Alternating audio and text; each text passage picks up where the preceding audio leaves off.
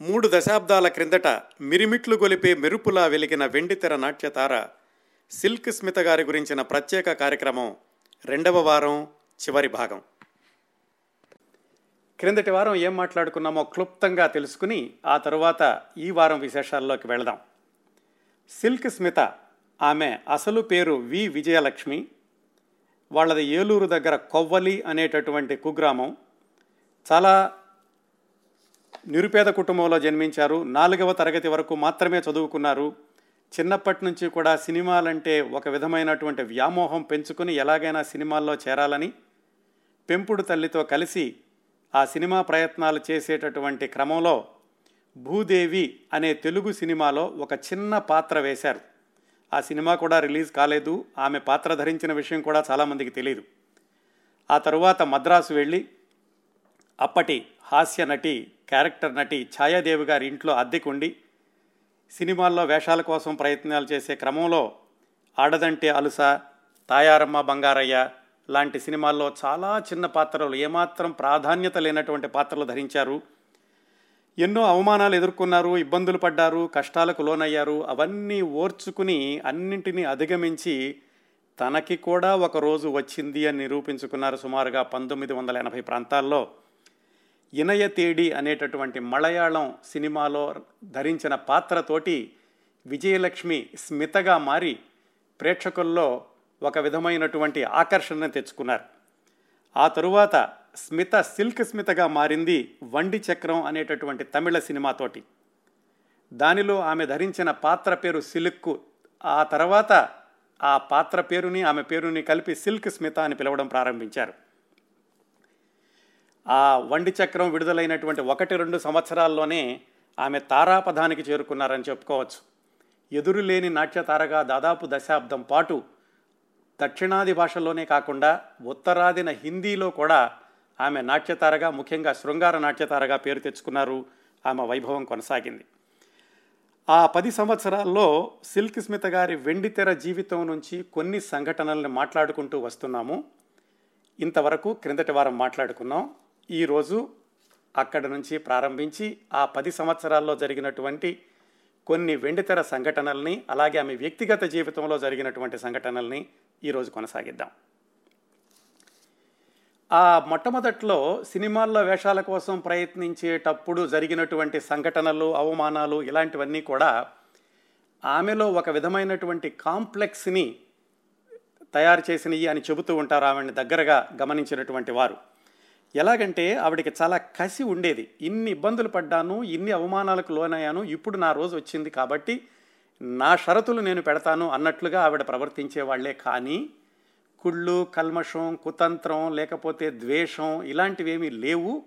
ఆవిడ చాలా అమాయకురాలు పసిపిల్ల లాంటి మనస్తత్వం అని ఆ రోజుల్లో ఆమెని దగ్గరగా గమనించిన వాళ్ళందరూ కూడా ఏకగ్రీవంగా చెప్పినటువంటి మాట. అయితే మరి చాలా అనామకంగా బయలుదేరి ఒక్కసారి అంత అత్యద్భుతంగా పేరు తెచ్చుకుని ప్రతి సినిమాలోనూ సిల్క్ స్మిత ఉంటే తప్ప పంపిణీదారులు కొనని దశకి చేరుకున్నాక మరి సహజంగానే ఆవిడ మీద బురద జల్లేవాళ్ళు కానీ పుకార్లు పుట్టించేవాళ్ళు కానీ ఇబ్బందులు పెట్టేవాళ్ళు కానీ సహజంగా ఉంటూనే ఉంటారు.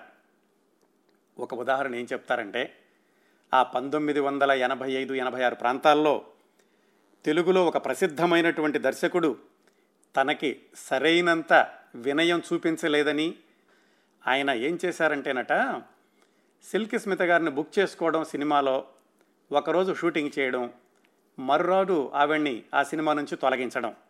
అంటే మిగతా వాళ్ళకి ఈవిడ చాలా ఇబ్బంది పెడుతుంది అంత పెద్ద దర్శకుడు కూడా సినిమాలో నుంచి తీసేశాడు అనేటటువంటి పేరు వస్తుందన్న దృష్టిలో ఆయన అలా చేసేవారట.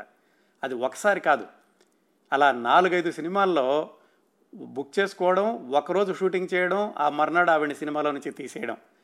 ఇన్ని జరిగినా కానీ ఆవిడ రెండోసారి మూడోసారి సినిమాల్లోకి పిలిచినా తప్పనిసరిగా వెళుతూ ఉండేవాళ్ళు. ఇంకా మనం గుర్తించాల్సిన విషయం ఏమిటంటే ఆవిడ సినిమాలో నుంచి తొలగించాక వెంటనే అడ్వాన్స్ని తిరిగి ఇచ్చేస్తూ ఉండేవాళ్ళట. అది ఆవిడలో ఉన్నటువంటి మంచితనం సంస్కారానికి ఒక ఉదాహరణ అని ఆ రోజుల్లో ఆమెతో కలిసి పనిచేసిన వాళ్ళు చెప్పినటువంటి మాట. ఇలాగా ఆవిడని ఆ గౌరవించిన వాళ్ళని మర్చిపోలేదు. పైకి వచ్చేటప్పుడు అలాగే అవమానించిన వాళ్ళని మర్చిపోలేదు. ఇలా జరిగినా కానీ దర్శకులు పిలిస్తే కనుక మళ్ళా కాదనకుండా వెళ్ళి షూటింగ్ చేస్తూ ఉండేవాళ్ళు అని చెప్పారు. గొలపుడు మారుతిరావు గారితో చాలా సినిమాల్లో ఆవిడ నటించారు. ఛాలెంజ్ అనే సినిమాలో గొలపూడి మారుతిరావు గారి భార్యగా దాదాపు సినిమా అంతా ఇద్దరూ ఉండేటటువంటి పాత్రలు. ఆ షూటింగ్ మొట్టమొదటి రోజు వెళ్ళినప్పుడు మారుతిరావు గారికి చెంప మీద దెబ్బ కొట్టేటటువంటి దృశ్యం ఒకటి ఉందట. ఆవిడ నిజంగానే చాచిపెట్టి చెంప మీద నిజంగా చెంప దెబ్బ కొట్టారట. అంటే ఒక టైమింగ్ ఉంటుంది పక్కకి తిరగాలి ఇలాంటివన్నీ కూడా ఇంకా తెలియని రోజుల్లో అలాగా ఆవిడ నటించారు. కాకపోతే ఆ తర్వాత కొద్ది సంవత్సరాలకి నా పేరే దుర్గా అనేటటువంటి సినిమాలో ఆమెతో కలిసి నటించేటప్పుడు ఆమె సంస్కారం చూసి నేను ఆశ్చర్యపోయాను అని చెప్పారు మారుతీరావు గారు. పెద్దల పట్ల వినయం అలాగే బాగా తెలిసిన వాళ్ళైతే కనుక వాళ్ళ దగ్గర నుంచి ఏ విషయాలు నేర్చుకోవాలి ఇలాంటివన్నీ కూడా ఆవిడ చాలా వినయంగా సంస్కారంగా ఉండేవాళ్ళు సెట్లోను అని చెప్పారు గొల్లపూడి మారుతీరావు గారు. ఈ నా పేరే దుర్గా సినిమా అంటే ఒక విషయం గుర్తొస్తుంది. ఏంటంటే ఆ సినిమాకి దర్శకుడు త్రిపురనేని చిట్టి గారు. ఆయనే చాలా విశేషాలు స్మిత గారి గురించి నాకు అందజేశారు ఈ కార్యక్రమం చేయడంలోనూ. ఆయనకి ఆయన అప్పుడే దర్శకుడిగా ఎదుగుతూ వస్తున్నారు. పంతొమ్మిది వందల ఎనభై ఐదు ఎనభై ఆరు ప్రాంతాల్లో నా పేరే దుర్గా అనేటటువంటి సినిమాకి దర్శకత్వం చేసే అవకాశం వచ్చింది ఆయనకి. దాంట్లో నటించమని అడగడానికని స్మిత గారి దగ్గరికి వెళ్ళారు. అప్పటికి ఆవిడ చాలా డిమాండ్లో ఉన్నారు ప్రతి సినిమాలోనూ కనిపిస్తున్నారు అసలు ఆవిడ డేట్లు తొరగడం కూడా చాలా కష్టంగా ఉంది. అలాంటి రోజుల్లో వెళ్ళి నా సినిమాలో చాలా ముఖ్యమైన పాత్ర ఉంది అని అడిగినప్పుడు ఆవిడ ఏమాత్రం ఆలోచించకుండా వెంటనే ఒప్పుకున్నారు. ఎందుకంటే ఆమె సినిమాల్లో అవకాశాల కోసం ప్రయత్నించే రోజుల్లో అంటే పంతొమ్మిది వందల డెబ్భై తొమ్మిది ప్రాంతాల్లో గౌరవంగా ఆవిడని తీసుకెళ్ళి ఆడదంటే సినిమా ఆడదంటే అలుస సినిమాలో పాత్ర ఇచ్చి చాలా గౌరవంగా వెనక్కి పంపించారన్నటువంటి కృతజ్ఞత ఆ త్రిపురనేని చిట్టి గారి పట్ల స్మిత గారికి ఉండేది. అందుకని ఆయన వెళ్ళి అడగగానే ఏమాత్రం అభ్యంతరం చెప్పకుండా వెంటనే ఆ నా పేరే దుర్గా అనేటటువంటి చిత్రంలో నటించడానికి ఒప్పుకున్నారు. ఆ సినిమా షూటింగ్ జరిగినటువంటి జరిగిన రోజుల్లో ఒక సంఘటన గురించి చెప్పారు ఆయన. అదేంటంటే ఒకరోజు రాత్రిపూట మద్రాసు బీచ్ రోడ్లో షూటింగ్ జరుగుతోంది. సిల్క్ స్మిత గారితో షూటింగు ఆవిడేమో గుర్రం మీద ఉన్నారు. అదేమిటంటే పట్టపగలు ఆ రోజంతా ఆ రోడ్డంతా కూడా చాలా జనసమ్మర్ధంతో ఉంటుంది. అందుకని రాత్రిపూట మాత్రమే వాళ్ళకి అనుమతి దొరికింది. అది కూడా రెండు మూడు గంటలు మాత్రమే. ఆ రెండు మూడు గంటల్లో అనుకున్నదంతా కూడా పూర్తి చేయాలి ఆయన. సరే కొంతసేపు షూటింగ్ అయ్యింది ఆ తర్వాత సిల్క్ స్మిత డ్రెస్ మార్చుకోవాలి. అందుకోసం ఏం చేశారంటే వాళ్ళు దగ్గరలో ఉన్నట్టు ఒక చిన్న హోటల్లో ఏదో ఫ్యామిలీ రూమ్ బుక్ చేసి అక్కడ ఆవిడ డ్రెస్ మార్చుకుని వస్తారు అని వాళ్ళు ప్రణాళిక వేసుకున్నారు. సరే మొట్టమొదటి షాట్ అయిపోయింది. తర్వాత చిట్టి గారు వెళ్ళి ఆవిడతోటి ఆ పలానా హోటల్కి వెళ్ళి డ్రెస్ మార్చుకురండి అని అడిగారు. ఆవిడేమన్నారంటే నేను ఇంత పెద్ద నటీమణిని నేను ఆ చిన్న హోటల్కి వెళ్ళి డ్రెస్ మార్చుకోవడం ఏంటి? కుదరదు నేను ఇంటికి వెళ్ళి డ్రెస్ మార్చుకొస్తాను అన్నారట. ఈయనేమో చాలా టెన్షన్లో ఉన్నారు. ఎందుకంటే రెండు గంటల్లోనే అయిపోవాలి షూటింగ్ అంతాను మళ్ళీ పర్మిషన్ దొరకడం కష్టమవుతుందని. ఒక్కసారి ఆయన ఆ, ఆ సంయమనాన్ని కోల్పోయి గట్టిగా అరిచినట్లుగా చెప్పారట. వెళ్ళి మార్చుకొస్తావా లేదా? అని గట్టిగా. ఆ సెట్లో వాళ్ళ ఉన్న వాళ్ళందరూ ఆశ్చర్యపోయారు. ఎందుకంటే ఆ రోజుల్లో అప్పట్లో సిల్క్ స్మిత ఎవరి మాట వినడం కాకుండా ఆవిడ చెప్పినట్లుగానే మిగతా వాళ్ళందరూ వినేటటువంటి రోజులు. అలాంటప్పుడు ఆవిడ మీద ఈయన ఇంత గట్టిగా అరవడం చూసి సెట్లో వాళ్ళందరూ కూడా ఆశ్చర్యపోయారట. సిల్క్ స్మిత గారు ఏమీ మాట్లాడకుండా ఆయన చెప్పినట్లుగానే వెళ్ళి డ్రెస్ మార్చుకొచ్చి ఖచ్చితంగా ఆ షూటింగ్ రెండు గంటల్లో అయిపోయేలాగా సహకరించి షూటింగ్ అయిపోయి వెళ్ళేటప్పుడు చిట్టి గారిని కూడా కారులో రమ్మని అడిగి అక్కడ చెప్పారట. ఏమండి నేను అవమానాలకి భరిస్తూ ఎదుగుతున్నటువంటి రోజుల్లో నన్ను గౌరవించిన వ్యక్తి మీరు. తొంభై తొమ్మిది మంది నన్ను అవమానం చేస్తే ఒకళ్ళు నన్ను గౌరవించారు ఆ ఒకళ్ళు మీరు. అందుకని చెప్పి మీరు ఏం చెప్పినా చేయడానికి షూటింగ్లో ఎలాంటి ఇబ్బందులైనా సరే నేను సర్దుకోవడానికి కూడా సంసిద్ధురాలనై ఉన్నాను. ఇందాక మీరు నన్ను డ్రెస్ మార్చుకున్నప్పుడు డ్రెస్ మార్చుకుని రమ్మని అడిగినప్పుడు నేను అలా అనకుండా ఉండాల్సింది. వెంటనే మీరు చెప్పినటువంటి మాట వింటే బాగుండేది నన్ను క్షమించండి అని చెప్పారట. అది ఆ సిల్క్ స్మిత గారిలో ఉన్న సంస్కారానికి కృతజ్ఞతాభావానికి ఒక ఉదాహరణ అని చిట్టి గారు చెప్పారు. ఇంకా ఆ రోజుల్లో వచ్చినటువంటి సినిమాలను చూస్తే ఇంకా మిగతా నాట్యతారులు విజయలలిత జ్యోతిలక్ష్మి ఇలాంటి వాళ్ళందరినీ కూడా వాళ్ళ గ్లామర్ను ఉపయోగించుకోవడానికని ద్విపాత్రాభినయం ఉన్నటువంటి సినిమాలు కూడా చాలా తీశారు వాళ్ళతోటి. అదే కోవలో సిల్క్ స్మితతో కూడా ద్విపాత్రాభినయం ఉన్నటువంటి సినిమాలు ఈ స్టంట్ సినిమాలు ఇలాంటివి వచ్చినాయి. మధ్య మధ్యలో కొన్ని సినిమాల్లో చాలా క్యారెక్టర్ పాత్రలు వేశారు. చాలా మంచి పేరు వచ్చింది. కేవలం నాట్యగత్తే కాదు ఈవిడ చక్కటి నటన కూడా ఉంది అని. కాకపోతే ప్రేక్షకులందరూ కూడా ఆవిడని చూడడానికి ఈ నాట్య పాత్రలను ఇష్టపడుతున్నారు అనేటటువంటి నమ్మకంతో దర్శక నిర్మాతలందరూ కూడా ఆవిడని ఎక్కువగా ఈ నాట్యం ప్రధానంగా ఉండేటటువంటి పాత్రలోనే కొనసాగించడం మొదలుపెట్టారు. ఇంకొక అలవాటు ఏంటంటే ఆ రోజుల్లో సిల్క్ స్మిత ఏ భాషలో ఏ సినిమాలో కాస్త పాత్ర వేసినా కానీ ఆ ఆ సినిమాని తప్పనిసరిగా మిగతా దక్షిణాది భాషల్లో డబ్బింగ్ చేసి విడుదల చేస్తూ ఉండేవాళ్ళు. అలా చేసినా కానీ ఆ సినిమాకి విపరీతంగా వసూళ్ళు వస్తూ ఉండేవి హిందీ సినిమాల్లో కూడాను ఒక సినిమాతో ప్రవేశించారు హిందీ సినిమాలో ఆ మొదటి సినిమా కంటే కూడా సద్మ తెలుగులో వసంత కోకిల. ఆ సినిమా ఆ హిందీలో దాని పేరు సద్మ. ఆ సినిమాలో వేసిన పాత్రతోటి సిల్క్ స్మితకి హిందీ చిత్రరంగంలో కూడా విపరీతమైనటువంటి పేరు వచ్చింది విపరీతమైనటువంటి అభిమానులు బయలుదేరారు ఆ ఉత్తర భారతదేశంలో కూడాను. అక్కడి నుంచి ఆవిడ హిందీ సినిమాల్లో కూడా వేషాలు ఇస్తూ కొనసాగారు. పద్దెనిమిది వందల ఎనభై ఆరులో వీర విహారం అని ఒక సినిమా. ఆ సినిమాకి సమర్పకురాలిగా వ్యవహరించారు. అంటే కొంత పెట్టుబడి కూడా పెట్టి ఉంటారు. ఆ విధంగా సినిమా నిర్మాణ రంగంలోకి పంతొమ్మిది వందల ఎనభై ఆరులోనే ఆవిడ ప్రవేశించారని చెప్పుకోవచ్చు. ఇంకా సిల్క్ స్మిత్ గారి గురించి చాలామంది చెప్పినటువంటి విషయాలు ఏమిటంటే ఆ రోజుల్లో ప్రముఖ నటీమణులైనటువంటి శ్రీదేవి ఖుష్బు వీళ్ళు కూడా చెప్పేవాళ్ళట. ఏమనంటే ఆవిడకి మేకప్ సెన్సు డ్రెస్ సెన్సు చాలా ఎక్కువ. ఆవిడ మేకప్ చేసుకోవడంలో కానీ ఆ ఎంపిక చేసుకున్నటువంటి దుస్తుల విషయంలో కూడా కానీ ఆవిడకు ఒక ప్రత్యేకమైనటువంటి అభిరుచి ఉండేది. ఆ ప్రత్యేకతను ఆవిడ నిలబెట్టుకుంటూ రావడం వల్లనే ఆవిడ వెండి తెర మీద అంత జిగేల్మని మెరుస్తూ ఉండేవాళ్ళు అని శ్రీదేవి ఖుష్బు లాంటి తారలు కూడా ఆ రోజుల్లో ఆమెకి కితాబు ఇచ్చారు. ఒక నాట్య దర్శకుడు కూడా చెప్పారు ఏమిటంటే వెయ్యి రూపాయల చీర ఇచ్చినా కానీ దాన్ని లక్ష రూపాయల చీర అనేటంతగా అలంకరించుకుని దాని మీద దాన్ని రకరకాలుగా మార్చుకుని అలాగా కట్టుకుంటూ ఉండేవాళ్ళు ఆవిడ. అందుకని ఆవిడ డ్రెస్ సెన్స్కి చాలామంది కూడా ఆశ్చర్యపోతూ ఉండేవాళ్ళు అని ఒక నాట్య దర్శకుడు కూడా చెప్పారు. ఇంకొక చాలా ఆశ్చర్యకరమైన విషయం ఏంటంటే ఆవిడ నాలుగో తరగతి మాత్రమే చదువుకున్నారని తెలుసుకున్నాం కదా. ఈ పంతొమ్మిది వందల ఎనభై నుంచి తొంభై ఆ రోజుల్లో ఇంగ్లీషు భాషలో విపరీతమైనటువంటి ప్రావీణ్యతను సంపాదించారట. రోజు హిందూ పత్రిక చదువుతూ ఉండేవాళ్ళు చివరి చివరిలో అంటే పంతొమ్మిది వందల ఎనభై ఏడు ఎనభై ఎనిమిది ప్రాంతాల్లో. ఆవిడతోటి మద్రాసు నుంచి హైదరాబాద్ వరకు ప్రయాణించినటువంటి ఆ రోజుల్లోనే ఒక ప్రముఖ దర్శకుడు స్వయంగా నాతో చెప్పారు. ఏమిటంటే మద్రాసు నుంచి హైదరాబాదు ఫ్లైట్లో గంట సేపట్లో ఆవిడ అత్యధిక సమయం ఇంగ్లీష్లో మాట్లాడారు. ఆవిడ ఉపయోగిస్తున్నటువంటి ఆ వొకాబులరీ చూసి ఆశ్చర్యపోయాను. ఎమాల్గమేషన్ అనేటటువంటి మాట వాడారు. నేనే కొత్తగా విన్నాను. అంతగా ఆవిడ ఆంగ్ల భాష మీద పట్టు సాధించారు అని ఆయన చెప్పారు. అలాగే ఆవిడకున్నటువంటి మంచి అలవాట్లలో సెట్ మీద ఉన్నప్పుడు మధ్యాహ్నం పన్నెండు గంటలకి ఆవిడ ఆపేమని చెప్పి ఆవిడ పాత్ర ఏమైనా ఉన్నా కానీ పన్నెండు వరకు చేసి మళ్ళా ఇంటికి వెళ్ళి భోజనం చేసి మూడున్నరకు వచ్చేవాళ్ళట.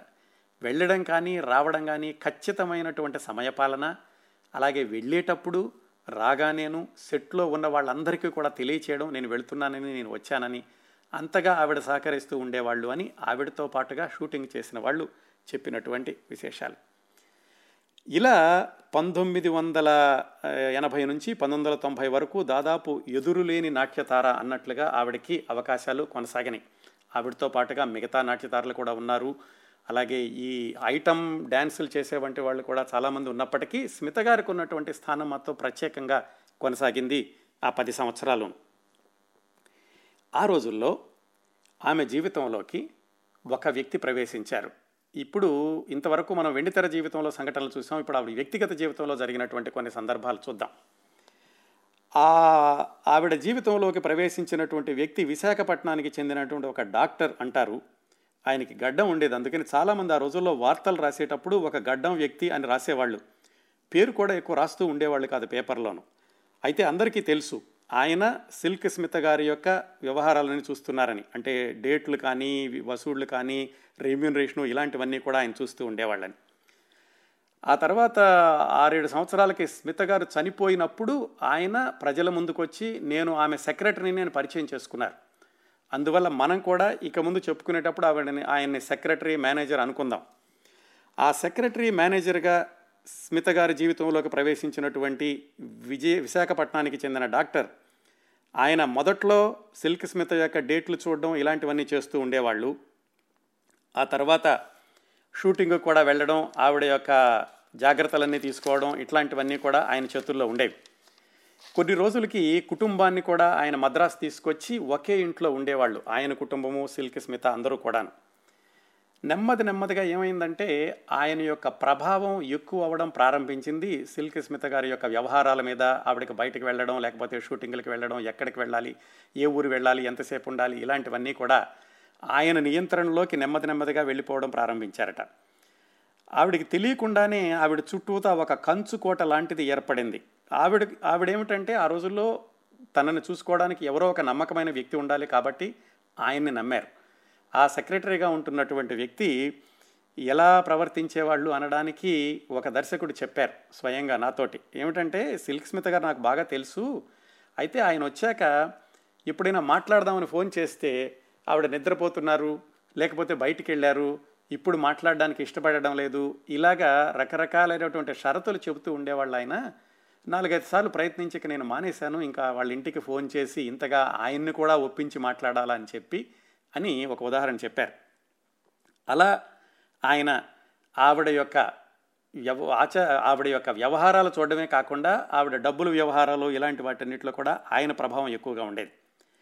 ఆమె మాత్రం ఆ సెక్రటరీ అన్న వ్యక్తిని విపరీతంగా నమ్మారు. ఎవరి దగ్గరైనా చెప్పుకున్నప్పుడు ఆ డాక్టర్ గారిని అడగండి ఆ డాక్టర్ గారు అన్నీ చూసుకుంటున్నారు డాక్టర్ గారికి అన్నీ తెలుసు ఆయన నా శ్రేయోభిలాషి ఆయన ఫలానా వ్యాపారంలో పెట్టుబడి పెట్టారు ఫలానా చోట పెట్టుబడి పెట్టారు ఇలాగా ఆవిడకి చాలా సన్నిహితులైనటువంటి వ్యక్తులతో చెప్పుకుంటూ ఉండేవాళ్ళు. వాళ్ళు కూడా ఈ స్మిత గారు ఆయన్ని నమ్మినటువంటి విధానానికి వాళ్ళు కూడా చాలా ఆశ్చర్యపోయారట. ఒక వ్యక్తిని ఎవరో వచ్చినటువంటి వ్యక్తిని ఇంత పూర్తిగా నమ్మేశారు అని ఆవిడైతే పూర్తిగానే నమ్మారు నిజంగానే. అలా జరుగుతూ ఉంది.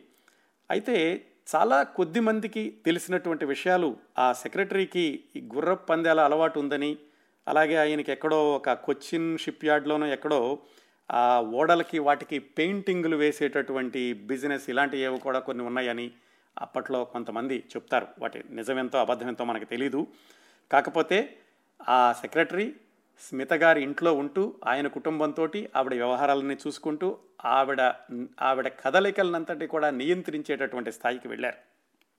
ఇలా ఆవిడ వ్యక్తిగత జీవితంలో జరుగుతూ ఉండగా పంతొమ్మిది వందల తొంభై ఆ ప్రాంతాలు వచ్చేసరికి తెలుగు సినిమాల్లోనూ అలాగే మిగతా సినిమాల్లో కూడా కథానాయికలకి నాట్యతారలకి మధ్యనున్నటువంటి అంతరాయం తగ్గుతూ వచ్చింది. వాళ్ళ మధ్యనున్నటువంటి విభజన రేఖ దాదాపుగా చెరిగిపోయిందని చెప్పచ్చు. దాంతో ఈ ఐటమ్ సాంగ్స్ చేసేటటువంటి నాట్యతారలకి ఉన్నటువంటి డిమాండ్ కాస్త తగ్గుతూ వచ్చింది. ఆ రోజుల్లోనే బహుశా సెక్రటరీ గారి ప్రోద్బలమే అయ్యుండొచ్చు. తగ్గుతూ వస్తోంది కాబట్టి డిమాండ్ ఆవిడ సినిమా నిర్మాణ రంగంలోకి ప్రవేశించారు.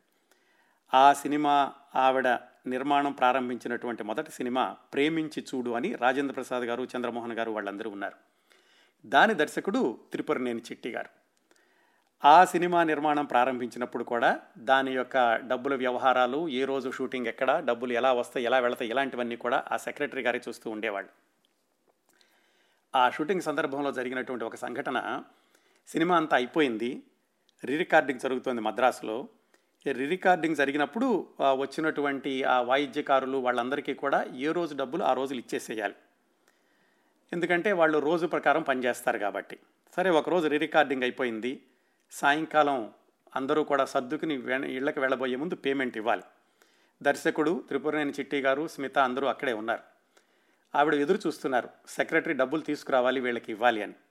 ఎంతసేపు ఎదురు చూసినా ఆయన రావటం లేదు. ఆయన ఎక్కడున్నారో ఎక్కడికి వెళ్ళాలో కూడా తెలియదు. వీళ్ళకేమో చాలా ఇబ్బంది. ఎందుకంటే ఆ మ్యూజిషియన్స్ అందరికి కూడా ఆ రోజు ఇచ్చేసేయాలి కాబట్టి.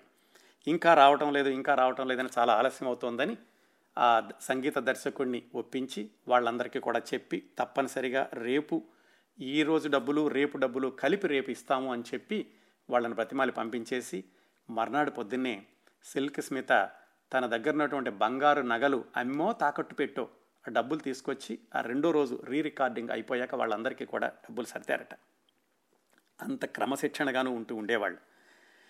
అయితే ఈ ప్రేమించి చూడు సినిమా ఘోరంగా పరాజయం పాలైంది. అవి చాలా నష్టాలు పెట్టి తెచ్చిపెట్టింది.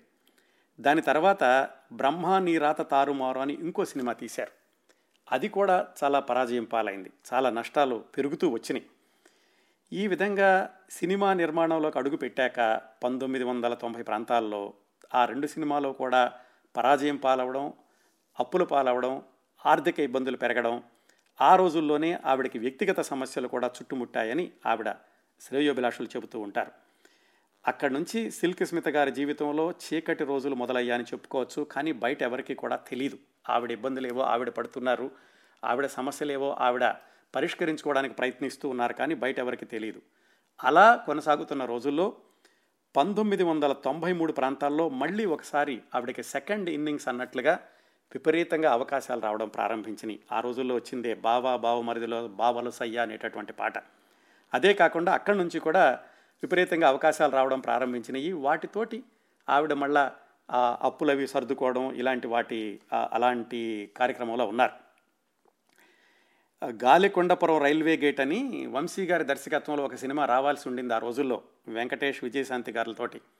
ఆ సినిమాలో కూడా స్మిత గారికి ఒక అద్భుతమైనటువంటి పాత్రని చిత్రీకరించి పెట్టారు వంశీ గారు. కాకపోతే ఆ సినిమా ఫైనలైజ్ అవ్వలేదు అనుకోండి అందువల్ల స్మిత గారు కూడా దానిలో నటించడం అనేది జరగలేదు.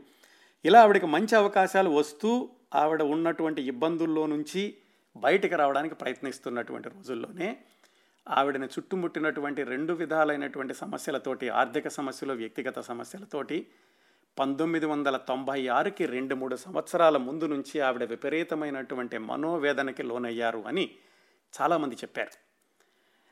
ఆవిడ పంతొమ్మిది వందల తొంభై ఆరులో మరణిస్తే అది హఠాత్తుగా తీసుకున్నటువంటి నిర్ణయం కాదు.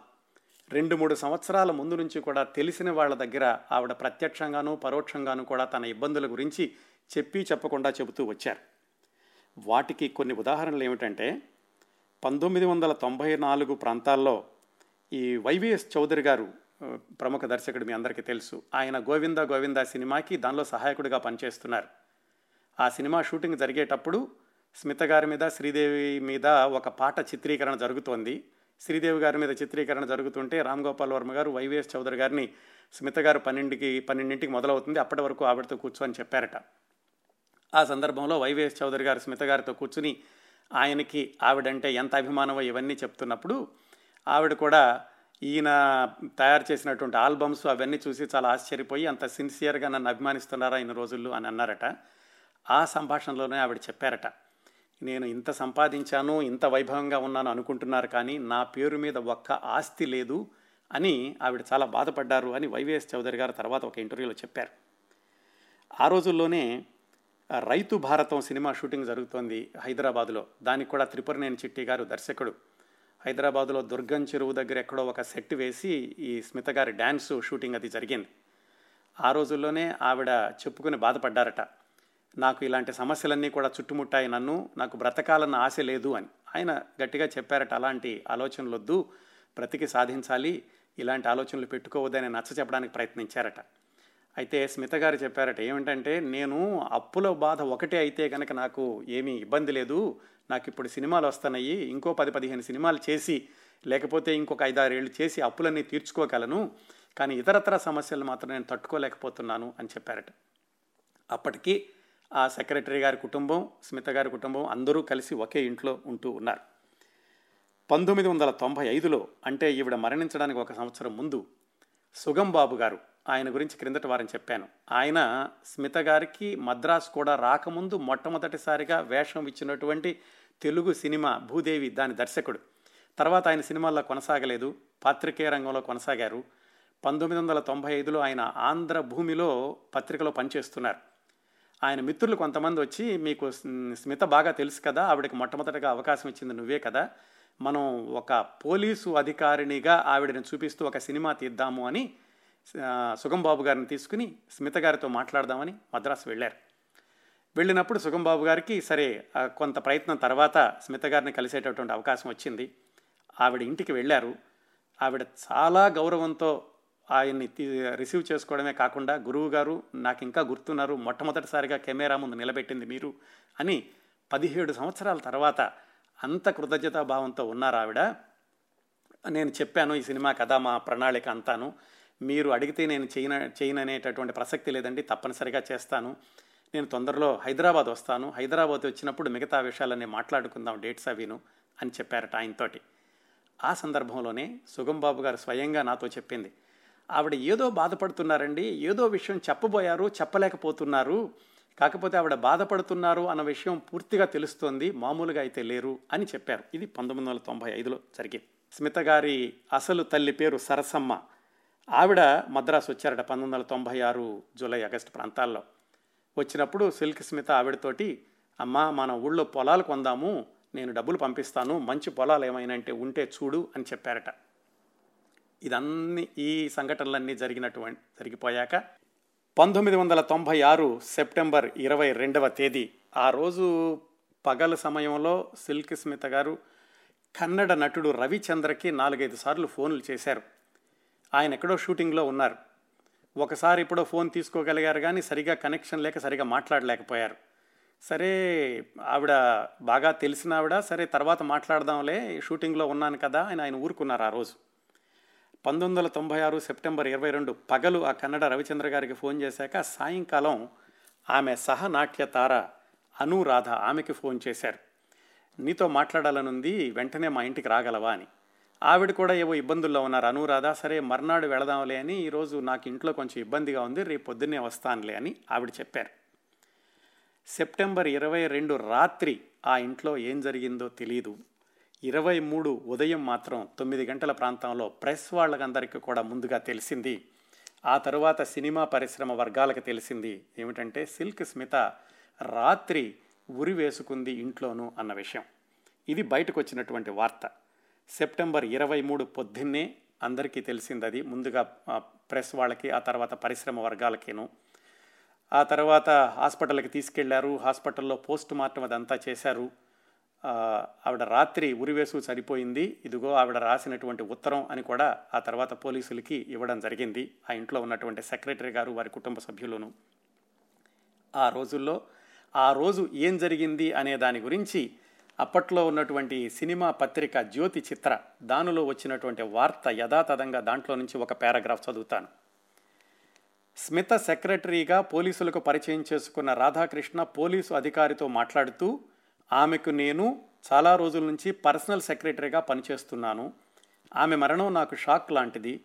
నా మనుమరాలు ఆమె బెడ్రూమ్లోనే ఆమెతో పాటు ఉంటుంది. ఉదయం తొమ్మిది గంటలకు ఆ పాప అరుస్తూ తలుపులు కొట్టడంతో తలుపులు బ్రద్దలు కొట్టి చూడగా ఫ్యాన్కు స్మిత వ్రేలాడుతోంది. వెంటనే అంబులెన్స్ని పిలిచి వడపళినలోని హాస్పిటల్కి తీసుకెళ్ళాను చనిపోయిందన్నారు. దానితో మీకు కంప్లైంట్ ఇచ్చాను అని చెప్పారు.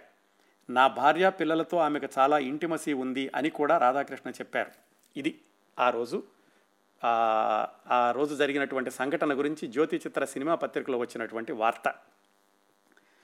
ఆ మర్నాడు పొద్దున్నే హాస్పిటల్లో జాయిన్ అయ్యారు అని తెలిసి అనురాధ వెళ్ళారట అక్కడికి.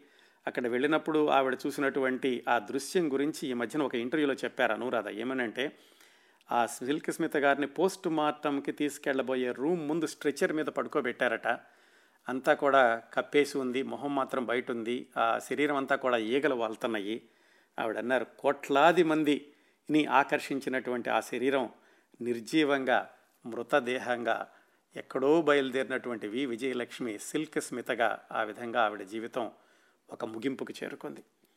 ఆ తర్వాత పోస్ట్ మార్టం చేశారు. కడుపులో విష పదార్థాలు ఏవి లేవు ఏవో అరటిపళ్ళు చాక్లెట్లు ఇలాంటివి ఉన్నాయి కాబట్టి ఇది పూర్తిగా ఆవిడ ఉరి తీసుకున్నటువంటిది అని చెప్పి ఆ కేసు కొంతకాలం కొనసాగినట్లుంది కానీ తర్వాత ఒక కొలిక్కేమి రాలేదు. అలాగ మూతపడిపోయింది. తర్వాత బహుశా దాని గురించి ఎక్కువగా పట్టించుకునే వాళ్ళు కానీ దానికి ముందు తీసుకునే వాళ్ళు కానీ ఎవరూ లేకపోవడం అయ్యుండొచ్చు. కారణాలు ఏవైనా కానీ ఆ కేసు అంతటితో ముగిసిపోయింది. ఆ సెక్రటరీ గారు ఆ తర్వాత ఏమయ్యారు? అలాగే సిల్క్ స్మిత గారి జీవితంలో ఆయన ప్రభావం చిట్ట చివరిలో ఎలా ఉండింది? ఎందుకు ఆవిడ అంత బలవన్మరణానికి నిర్ణయం తీసుకున్నారు అనేది ఇప్పటికీ కూడా ప్రశ్నార్థకమే. చెప్పగలిగిన వ్యక్తి సిల్క్ స్మిత ఆవిడ మరణించారు. మరొక విధంగా చెప్పగలిగిన వ్యక్తులు ఆ ఇంట్లో ఉన్న మిగతా వాళ్ళు వాళ్ళు కూడా ఏమీ చెప్పలేదు. అందువల్ల ఆ తర్వాత చాలా ఊహాగానాలు వచ్చినాయి. ఆవిడ నిజంగా ఉరి వేసుకోలేదని కొంతమంది అంటారు కొంతమంది విషమం మింగిందని కొంతమంది అంటారు. లేకపోతే ఆవిడ బలవంతంగా ఈ పరిస్థితులకి తోసుకెళ్ళిన వాళ్ళు కొంతమంది ఉన్నారని మరికొన్ని ఆమె కొంతమంది అంటారు. నిజానిజాలు మాత్రం వాళ్ళకే తెలియాలి. మనకు తెలిసింది ఈ పేపర్లో నుంచి వచ్చిన వార్తలు. ఆ దగ్గరలో ఆవిడని ఆ రోజుల్లో గమనించిన వాళ్ళు చెప్పినటువంటి సంఘటనలు మాత్రమే మనకు తెలుసు. ఏదేమైనా సిల్క్ స్మిత ఒక తీపి జ్ఞాపకంగా మిగిలిపోయింది. నటిగా కోట్లాది మంది హృదయాలను కొల్లగొట్టిన సిల్క్ స్మిత వ్యక్తిగత జీవితంలో ఘోరంగా ఓడిపోయారు అని చెప్పుకోవాలి. కారణాలు మొట్టమొదట్లో మనం చెప్పుకున్నవే. అర్థం చేసుకునేవాళ్ళు అండగా ఉండేవాళ్ళు నిస్వార్థంగా ప్రేమించేవాళ్ళు నిజంగా రక్షణనిచ్చేవాళ్ళు అలాంటి వాళ్ళు లేనప్పుడు ఇదిగో పరిణామాలు ఇలాగే ఉంటాయి. ఆవిడ భావాలు ఎలా ఉన్నాయి ఆ రోజు? ఆ చనిపోబోయే ముందు ఆవిడ ఏమి అనుకున్నారు అనే దానికి మనం ఉదాహరణగా చెప్పాలంటే ఆ రోజుల్లో ఆవిడ చనిపోయినప్పుడు ఆవిడ వ్రాసినటువంటి ఉత్తరం ఇది అని పోలీసులకు ఇచ్చారు. పోలీసులు వాళ్ళు దాని పత్రికలకు కూడా విడుదల చేశారు. ఆ ఉత్తరంలో నుంచి కొన్ని వాక్యాలు చదువుతాను. అది కూడా చాలా అక్షరాలన్నీ కూడా కో దిద్దుబాట్లు కొట్టివేతలతో ఉంది. అక్షరాలు కూడా సరిగా లేవు. దానిలో నుంచి కొన్ని వాక్యాలు మాత్రం మీకు చదివి వినిపిస్తాను.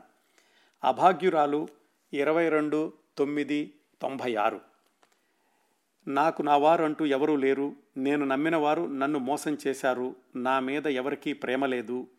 నాకు మనశ్శాంతి నా చుట్టూ ఉన్నవాళ్ళు మనశ్శాంతి లేకుండా చచ్చిపోయేటట్లు చేశారు. ఇంత సాధించి నాకు మనశ్శాంతి లేకుండా చేశారు. నాకు ఉన్న ఏ కొంచెం అయినా కానీ నా కుటుంబంలోని వాళ్ళకి బాబు కుటుంబానికి కూడా పంచవలెను.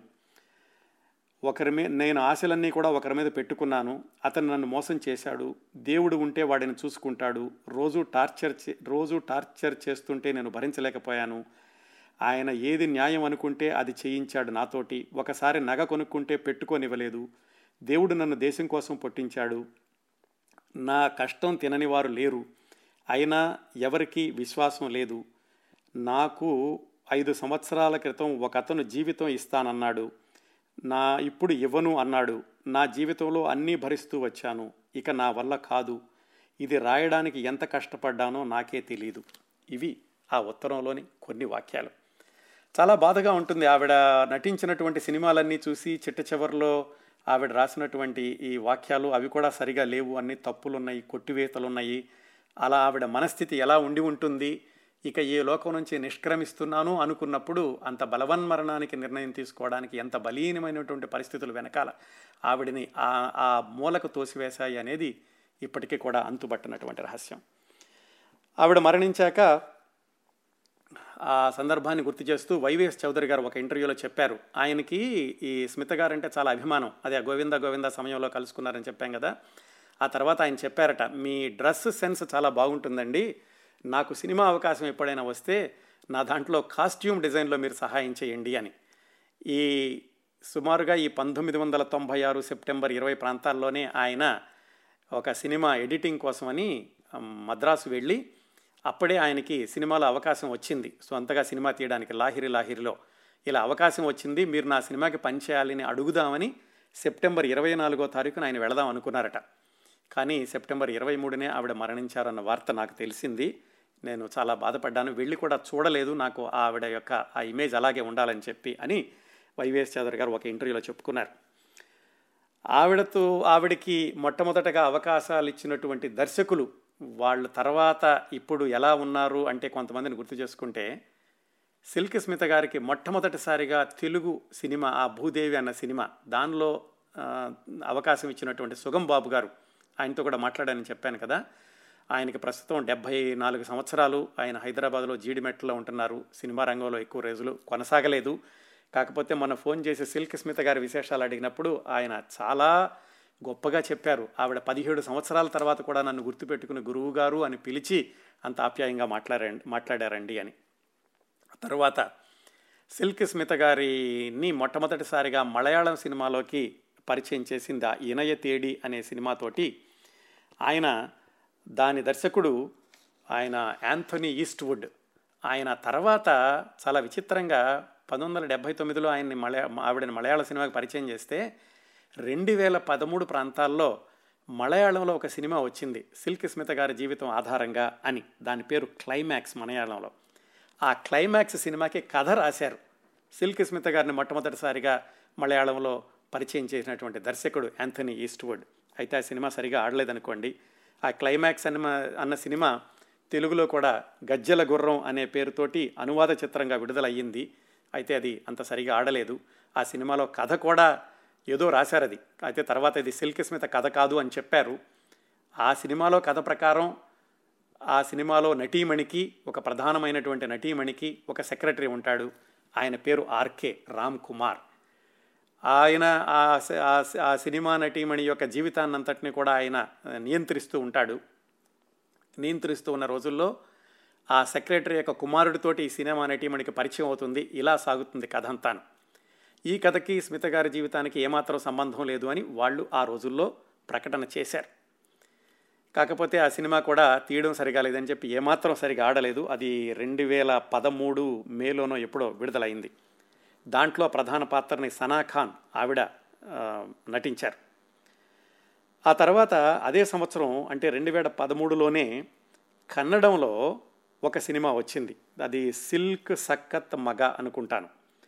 ఆ సినిమాలో సిల్క్ సక్కత్ అన్నారు కాబట్టి అది సిల్క్ స్మిత జీవితం గురించే వచ్చింది అని కూడా వాళ్ళు బహిరంగంగా ప్రకటించారు. దాంట్లో ప్రధాన పాత్రని పాకిస్తానీ నటీమణి వీణా మాలిక్ ఆవిడ పోషించారు. ఆ వీణా మాలిక్ పోషించినటువంటి ఆ కన్నడ సినిమా మాత్రం చాలా సూపర్ డూపర్ హిట్ అయింది. చాలా బాగా ఆడింది ఆ సినిమా. అలాగే మీ అందరికీ తెలుసు డర్టీ పిక్చర్ అది కూడా రెండు వేల పదకొండులో వచ్చింది.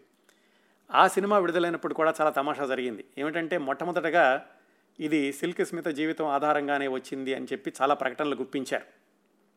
ఆ తర్వాత ఆ సినిమాలో వాళ్ళు చిత్రీకరించినటువంటి దృశ్యాలకి సిల్క్ స్మిత గారి నిజ జీవితంలో దృశ్యాలకి ముఖ్యంగా వ్యక్తిగత జీవితంలో దృశ్యాలకి ఏమాత్రం సంబంధం లేదు. అనవసరంగా దాన్ని వక్రీకరిస్తున్నారు అని ఆ సినిమా ఇంకా విడుదల కాకముందే సిల్క్ స్మిత గారి యొక్క సోదరుడు అనే ఆయన ఒక ఆయన పత్రికల్లోకి ప్రకటనలో ప్రకటనలు ఇచ్చారు పత్రికల వార్తల్లో వచ్చారు. అలాగే సిల్క్ స్మిత గారిని మొట్టమొదటిసారిగా తమిళ సినిమాల్లో ఆ వండి చక్రంలో పరిచయం చేసినటువంటి రచయిత విను చక్రవర్తి ఆయన కూడా పేపర్ల ముందుకు వచ్చి ప్రకటన ఇచ్చారు సిల్క్ స్మిత గారి యొక్క జీవితాన్ని వక్రీకరిస్తున్నారు. ఇలా చేయకూడదు అని ఏది ఈ డర్టీ పిక్చర్ అనేటటువంటి సినిమా వస్తున్న రోజుల్లో. ఈ ప్రకటనలన్నీ వచ్చాక ఏమనుకున్నారో కానీ ఆ డర్టీ పిక్చర్ నిర్మాతలు ఈ సినిమా సిల్క్ స్మిత జీవితానికి సంబంధించింది కాదు అని వాళ్ళు పేపర్ ప్రకటనలు ఇచ్చారు ఆ సినిమా చూసిన వాళ్ళందరికీ తెలుస్తుంది దాంట్లో ఎంత ఎలా చిత్రీకరించారు ఏమిటనేది. కాకపోతే సినిమా చాలా బాగా ఆడింది వాళ్ళకు కూడా బాగా లాభాలు తెచ్చిపెట్టింది. ఆ విధంగా సిల్క్ స్మిత మరణించాక కూడా ఆవిడ జీవితం గురించి మూడు సినిమాలు వచ్చినాయి. డర్టీ పిక్చర్ వాళ్ళు చెప్పలేదనుకోండి ఇది సినిమా కాదు అన్నారు. అలాగే కన్నడంలో వచ్చినటువంటి సిల్క్ సక్కత్ మగ అది బాగా ఆడింది. అలాగే మలయాళంలో వచ్చినటువంటి క్లైమాక్స్ ఈ కన్నడ సినిమా మలయాళం సినిమా కూడా యూట్యూబ్లో ఉంటాయి. మీకు ఎవరికైనా ఆసక్తి ఉంటే చూడొచ్చు. కాకపోతే అవి పూర్తిగా సిల్క్ స్మిత గారి జీవితాన్ని ప్రతిబింబించే సినిమాలు అని మాత్రం చెప్పలేం. అలాగే ఆవిడ మొట్టమొదటిసారిగా ఆవిడకి అవకాశం ఇచ్చినటువంటి దర్శకుల గురించి మాట్లాడుకుంటూ మనం ఆ మొట్టమొదటి మలయాళ దర్శకుడు యాంథనీ ఈస్ట్వుడ్ అలాగే తెలుగు దర్శకుడు సుగంబాబు గారి గురించి మాట్లాడుకున్నాం కదా. ఆవిడని తమిళంలో ఆ వండి చక్రం పరిచయం చేసినటువంటి విను చక్రవర్తి ఆయన ఎలా ఉన్నారంటే గత ఆరు నెలల క్రిందటనే ఆయన మరణించారు. ఆయనకు అద్భుతమైనటువంటి రికార్డు ఉంది ఆయన తమిళంలో తొమ్మిది వందల సినిమాల్లోనూ ఆయన మొత్తం కెరీర్లో వెయ్యి రెండు సినిమాలు వెయ్యిన్నొక్క సినిమాల్లో నటించారు ఆ విను చక్రవర్తి. విచిత్రం ఏమిటంటే ఈ స్మిత గారిని తెలు ఆ వండి చక్రంలో పరిచయం చేశాక ఆ తర్వాత ఎక్కువ సినిమాల్లో ఆవిడతో కలిసి పనిచేయలేదు ఆయన. ఆ విను చక్రవర్తి నటుడిగాను దర్శకుడిగాను రచయితగాను చాలా సినిమాల్లో కొనసాగారు కానీ తర్వాత ఎప్పుడు మళ్ళీ సిల్క్ స్మిత గారి కాంబినేషన్లో ఆయన కలిసి పనిచేయలేదు ఆ చివరి రోజుల్లో ఆయనతో ఇంటర్వ్యూ అడిగినప్పుడు సిల్క్ స్మిత గారిని మీరు ఎలా చూశారు? అలాగే ఈ సినిమాల్లోకి ప్రవేశపెట్టాలి మీకు ఎలా అనిపించింది? అని చెప్పినప్పుడు ఆయన ఇంటర్వ్యూ చెప్తూ చెప్పారు. సిల్క్ స్మిత గారిని చూసినప్పుడు నాకు ఆవిడ కళ్ళల్లో విపరీతమైనటువంటి ఆకర్షణ ఖచ్చితంగా ఈ ప్రేక్షకులకి సమ్మోహన భరితలను చేస్తుందని తెలిసింది. అందుకని సినిమాల్లోకి తీసుకున్నానని చెప్పారు. అలాగే సిల్క్ స్మిత గారి జీవితంలో చిట్ట చివరిలో జరిగినటువంటి సంఘటనలు వాటి గురించి వ్యాఖ్యానించమన్నప్పుడు ఆయన చెప్పారు. నిజానికి సిల్క్ స్మిత గారు లాంటి అంత దశలో ఉన్నప్పుడు ఆవిడకి తల్లిదండ్రుల యొక్క రక్షణ అది చాలా అవసరం ఉండి ఉండి ఉండాలి ఉండి ఉంటుంది. కానీ అది లేకపోవడం వల్ల ఆవిడ చాలా ఇబ్బందులు పాలయ్యారు. మళ్ళీ జన్మంటూ ఉంటే సిల్క్ స్మిత నా కూతురుగా పుట్టాలని కోరుకుంటున్నాను అని విను చక్రవర్తి ఒక ఇంటర్వ్యూలో చెప్పారు. చెప్పాను కదా ఆయన ఆరు నెలల క్రితమే మరణించారని. ఇవ్వండి సిల్క్ స్మిత గారు మరణించిన తర్వాత కూడా ఆవిడ గురించి వచ్చినటువంటి సినిమాలు అలాగే ఆవిడతో మొట్టమొదటిసారిగా కలిసి పనిచేసినటువంటి దర్శకులు ఈ రోజుల్లో ఎలా ఉన్నారు అనేటటువంటి విశేషాలు. సిల్క్ స్మిత గారితో చాలా సినిమాల్లో కలిసి పనిచేసినటువంటి గొల్లపూడి మారుతిరావు గారు ఆమె జీవితాన్ని ఒక కేసు స్టడీ లాగా తీసుకుని విశ్లేషించారు. ఆ విశ్లేషణని ఆయన మాటల్లోనే విందాం. సిల్కు స్మిత నాకు తెలిసి ఒక విచిత్రమైన ఎనిగ్మా జటిలమైన క్రాస్వర్డ్ పజిల్ అంటాను. బహుశా నాకు తెలిసినట్టుగా నాకు తెలిసినన్ని విషయాలు బయట ప్రపంచం చాలామందికి తెలియకపోవచ్చు. సిల్క్ స్మిత చాలా చిన్న దశ నుంచి తనను తాను నిలదొక్కుంటూ సినిమాలో ఒక పాత్ర తనదంటూ ఒక స్థానాన్ని సంపాదించుకోవడం కోసం కష్టపడిన నష్టపడిన తొలి రోజులు చాలా ఉన్నాయి.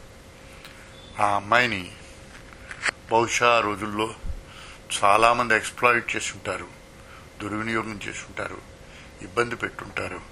ఆ అమ్మాయిని అవమానపరిచుంటారు కేర్లెస్గా ప్రవర్తించుంటారు అన్నీ చేసి ఉంటారు అవన్నీ తట్టుకొని కొన్ని సంవత్సరాల పాటు తట్టుకొని వాటన్నిటినీ దాటి తనదైన ప్రతిపత్తినో తనదైన పాపులారిటీనో సాధించింది.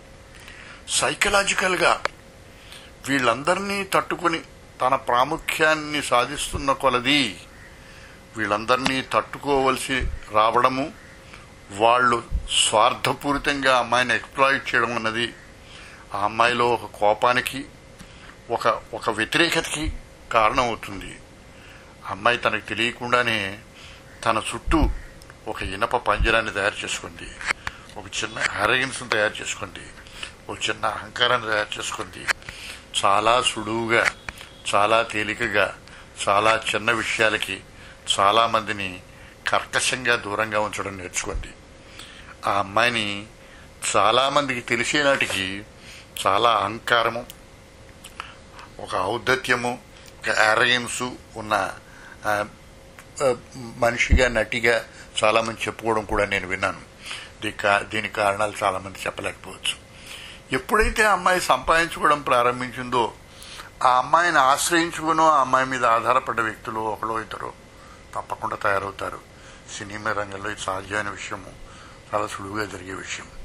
వారు ఏం చేస్తారంటే తమ ప్రయోజనానికి ఉపయోగపడే దశలోనే ఆ పిల్ల ప్రాముఖ్యము ఆ ఆ అమ్మాయి ఆదా- ఆదాయము ఆ అమ్మాయి పరపతి ఆగేటట్టుగా చూస్తారు. అది దాటి పెరిగితే తమ చేయి దాటిపోతానని భావిస్తారు వాళ్ళు. ఇలాంటి పరిస్థితులు సిల్కు జీవితంలోనే వచ్చి ఉంటాయని వచ్చాయని దూరంగా నిలబడి నేను ఆల్మోస్ట్ చెప్పగలను. నేను నా పేరే దుర్గ అనే సినిమాలో అమ్మాయితో కలిసి పనిచేశాను. చాలా దగ్గరగా కలిసి పనిచేశాను. అది కాక ఆ అమ్మాయి డ్యాన్సులు చేసిన చాలా చిత్రాల్లో కూడా నేను అమ్మాయితో పనిచేశాను. వ్యక్తిగతంగా అతి దగ్గరగా చూసే నాలాంటి వాళ్ళకి ఆ అమ్మాయి చాలా సంస్కారవంతమైన చాలా ఉదారమైన చాలా ఉదాత్తమైన చాలా సరళమైన వ్యక్తిత్వం గల మనిషిగా నాకు కనిపిస్తుంది.